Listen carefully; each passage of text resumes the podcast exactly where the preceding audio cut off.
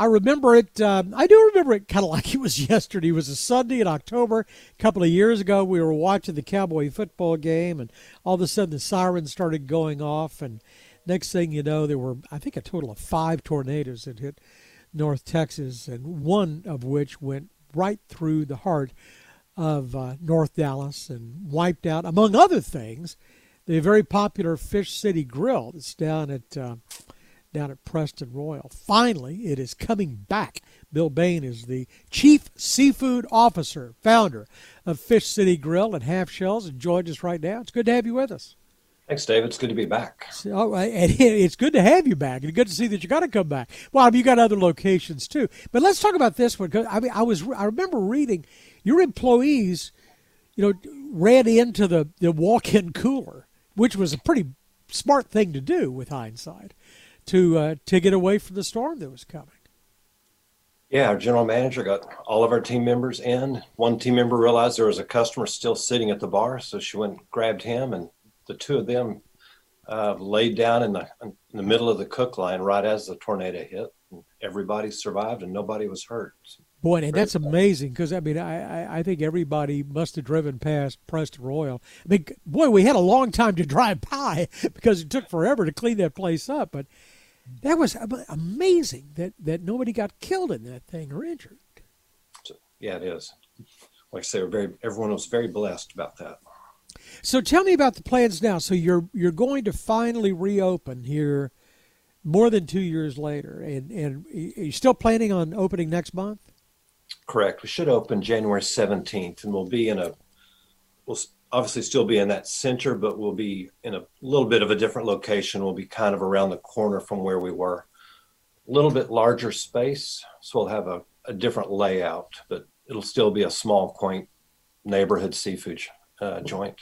Did you think it was going to be two and a half years? Well, not quite two and a half years. Over two years to no. before you get rebuilt. No, I thought figured we'd be open within a year.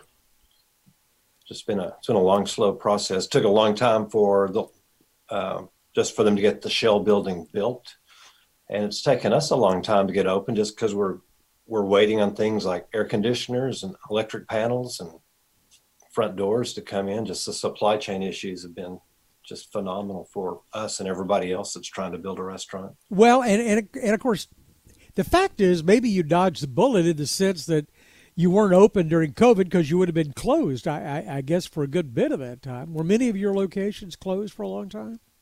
No, all our, uh, we, we did close one store permanently, but everything else stayed open and we did reasonably well. And uh, yeah, our, our customers at every location were very loyal to us and our sales only dropped, say only, dropped about 20 to 30 percent, which is phenomenal during you know when we had no dining rooms and things like that. So we rode through the storm fairly well.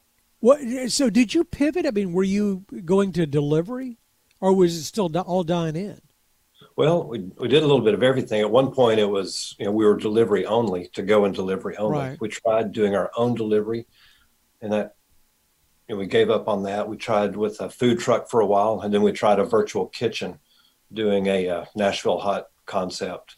But really, um, at the end of the day, we just we realized what we needed to do is just focus on the basics of being who we are, which is just a, a neighborhood seafood joint. Um, just focused on whatever customers we could get in our building, we took care of, but we also took advantage of whatever opportunity we could to establish patios where patios would have never been conceived of before. Right. Yeah. So yeah. Like in front of other retail locations, et cetera. Yeah, and, and, and, more and more locations are doing that. I think that's a positive ad too. But also, a lot of locations are, were wishing back then that they had end caps so that they could have like a drive-through window. I mean, did you well, consider that in, in going back into to Preston Royal and and as you look at new stores? Uh, as we look at new stores, yes. We, you know, as far as interior design, we're looking at larger to-go areas, and the expediter areas is changed up to accommodate more uh, to-go and delivery.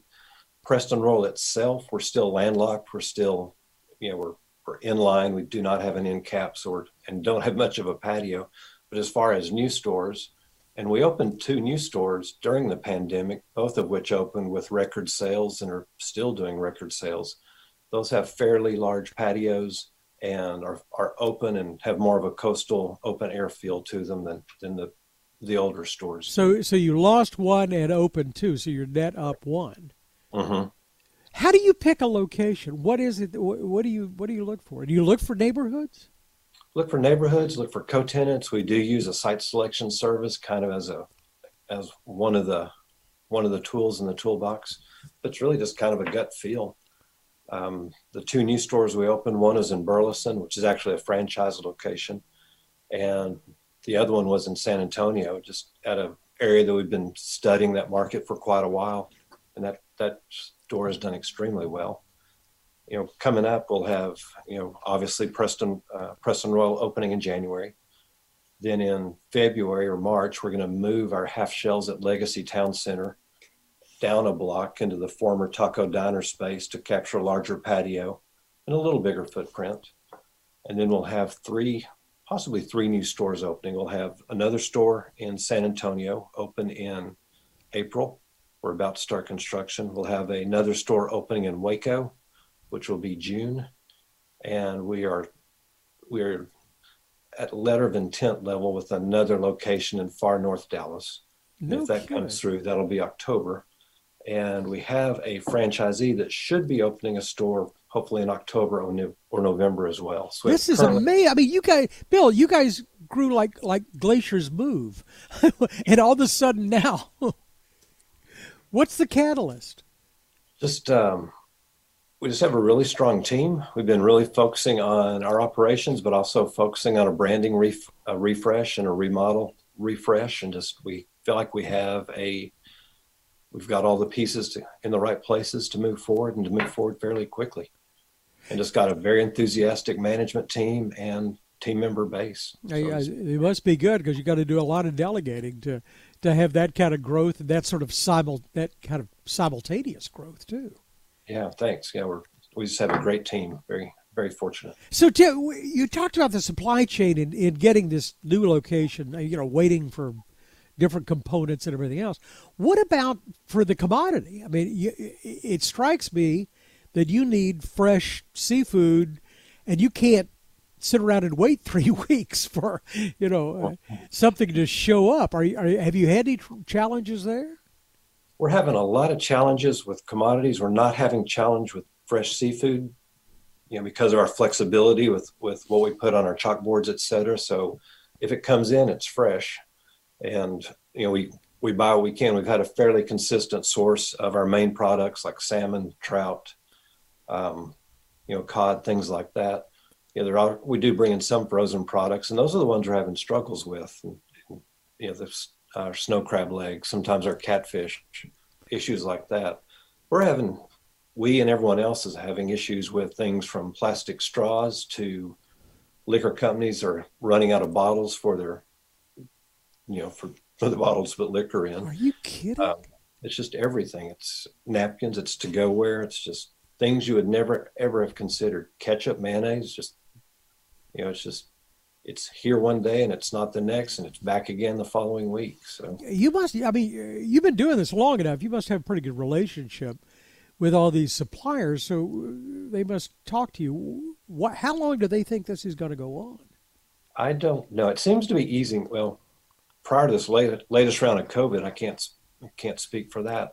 But prior to up until the last two or three weeks, things were easing up. It seemed like there was a light at the end of the tunnel. You know, still a very long tunnel, but yeah. it was getting better.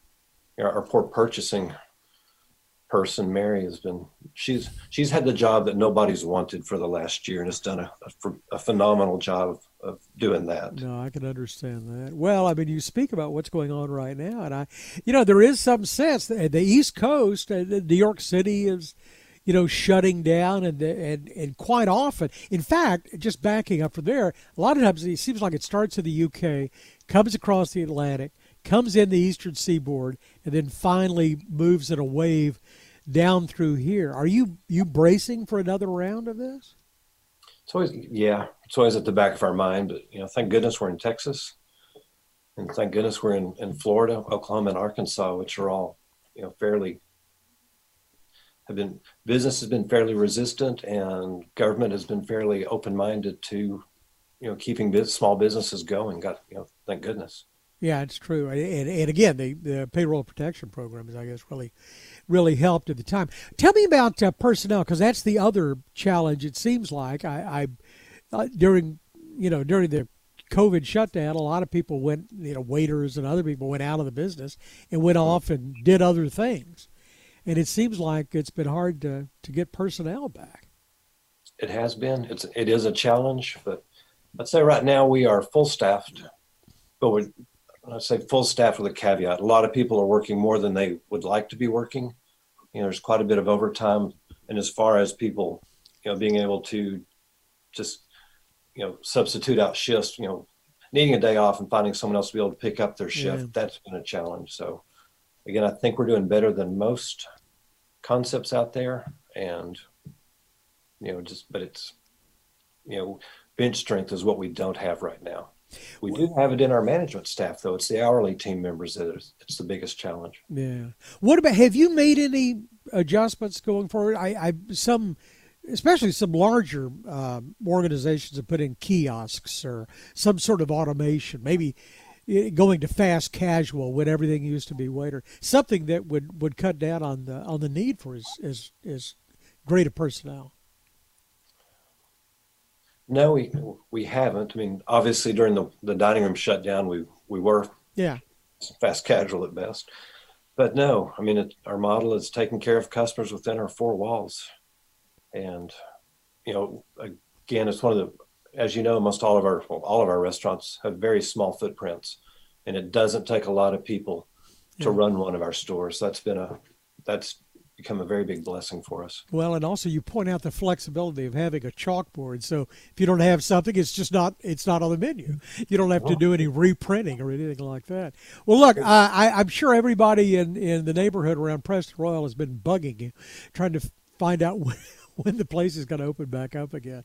So you're yeah. definitely tar- it's the 17th of January, right? Is that what it is? If the air conditioning units come in, it'll be January 17th. So we're they're they're on a truck somewhere. Well, hopefully you won't need a lot of air conditioning on January the 17th. Right. but the way it's been lately, you know, no. Bill Bayne's, the chief seafood officer, founder of Fish City Grill and, and Half Shells, and, and congratulations as a survivor. You you can now officially make it through anything if you've made it through this. Boy, no kidding. Thank you, David. For more of our conversation with Mr. Bayne, go to krld.com slash CEO. I'm David Johnson, News Radio 1080 KRLD.